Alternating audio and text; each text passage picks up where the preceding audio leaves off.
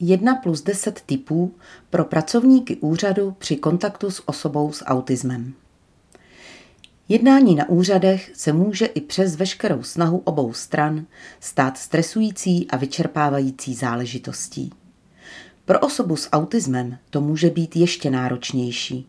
Pro úspěšné jednání s člověkem s autismem nespoléhejte pouze na informace, které o poruchách autistického spektra máte, přistupujte ke každému člověku i situaci individuálně a s otevřenou myslí. Za prvé, pokuste se zajistit bezpečné a klidné prostředí. Množství lidí na úřadech a značná hlučnost prostředí může být pro člověka s autismem stresující. Problematická mohou být nejasná značení, popis cesty i postup, jak se k danému úředníkovi dostat. Pokuste se v rámci vašich možností zajistit klidné, bezpečné a příjemné prostředí, kde se člověk s autismem bude moci soustředit. Možností je využití kanceláře, kde budete jeden na jednoho. Můžete se s klientem domluvit, kde se s ním sejdete. Ujistěte se zároveň, že klient ví, jak se k vám dostane, případně jak vás může kontaktovat. Ověřte si, že člověk s autismem má dostatek informací o tom, jaký je na daném místě postup pro evidenci zájemce o schůzku, například tisk pořadového lístku, vytočení specifického čísla na telefonu v příslušném patře, nahlášení se na recepci či případný zápis do knihy návštěv. Za druhé, umožněte přítomnost doprovodu. Pokud člověk s autismem o přítomnost doprovodu projeví zájem, jeho přítomnost umožněte. Doprovod může sloužit jako podpora člověka s autismem, vám může být oporou při jednání s ním, případně vám může být nápomocný v komunikaci. V průběhu jednání se s otázkami obracejte na člověka s autismem, ne na jeho doprovod. Dejte člověku s autismem prostor, aby se mohl domluvit se svým doprovodem a mohl se na něj dle své potřeby obracet s otázkami. I v případě, že má člověk s autismem opatrovníka, může a měl by být zapojen do jednání a rozhodování v té míře, v jaké je schopen dané problematice rozumět a pochopit ji. Za třetí, poskytněte dostatek času. Počítejte raději s delším trváním schůzky. Umožněte člověku s autismem dostatek času na dotazy i v případě, že se budou opakovat. V začátku jednání ho informujte, kolik času na schůzku máte, zároveň se s ním domluvte na postupu v případě, že časovou dotaci překročí, například další setkání. V případě potřeby můžete člověka s autismem informovat o zbývajícím času, který společně máte, s ohledem na domluvenou časovou dotaci.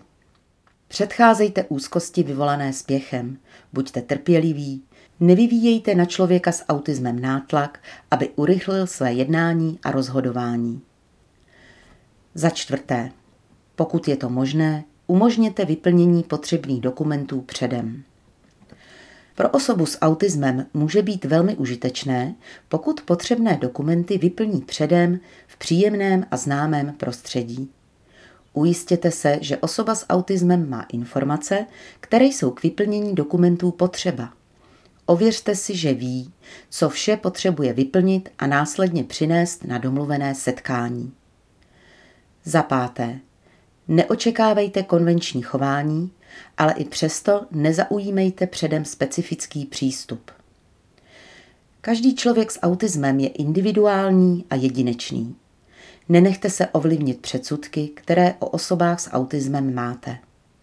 Počítejte s tím, že se v průběhu jednání mohou vyskytnout nestandardní reakce a chování. Například člověk s autismem nepozdraví, nepodá vám ruku, bude se vyhýbat očnímu kontaktu, může více ulpívat na nějakém tématu a další. Některé společenské konvence mohou být pro člověka s autismem nepochopitelné nebo velmi nepříjemné. Proto je neočekávejte a nevyžadujte je. Za šesté, odůvodňujte, doptávejte se, vysvětlujte. Objasňujte své jednání i dotazy, zdůvodňujte, proč jsou pro vás důležité a nezbytné. Zvláště v případě, když jsou otázky pro člověka s autismem nepříjemné a zasahují do jeho soukromí. Neočekávejte, že vždy bude vědět, proč jednáte, jak jednáte. Ověřujte si, že ví a rozumí, co po něm vyžadujete a co od něj očekáváte. Shrnujte a doptávejte se. Za sedmé. Poskytujte jasné a srozumitelné informace. V případě, že informace nemáte ověřené a jde spíše o váš předpoklad, neváhejte to člověku s autismem říct. V případě potřeby zdůrazněte, že je lepší, aby si tuto informaci pro jistotu ještě ověřil a nasměrujte ho na jiného pracovníka nebo organizaci, kde si danou informaci může ověřit. Za osmé. Jednejte předvídatelně. Sdělte člověku s autismem, co je cílem dané schůzky, co od ní má očekávat. Tím vytvoříte rámec jednání. Nastavte si s člověkem s autismem jasná a přehledná pravidla pro komunikaci, dodržování dohod, potřebné materiály pro setkání i důsledky, které nastanou v případě, že nebudou dohody dodržovány. Ověřte si, že pravidlům a smyslu setkání osoba s autismem rozumí.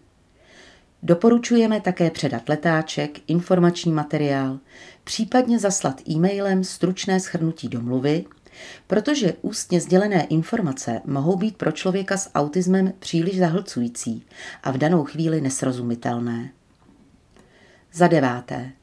Reagujte na nejistotu a obavy. Pracujte s obavami nejen člověka s autismem, ale i se svými. Pojmenovávejte a hledejte zdroje nejistoty a obav. Snažte se jim předcházet. V případě, že potřebujete, neváhejte si říct o radu i podporu.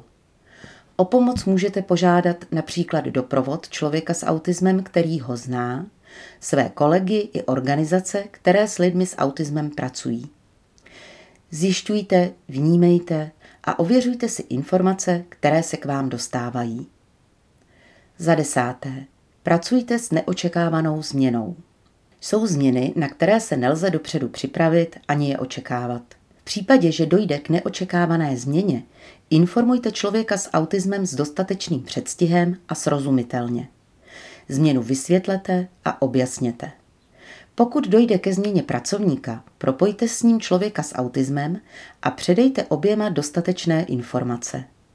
Vysvětlete člověku s autismem, proč ke změně pracovníka došlo.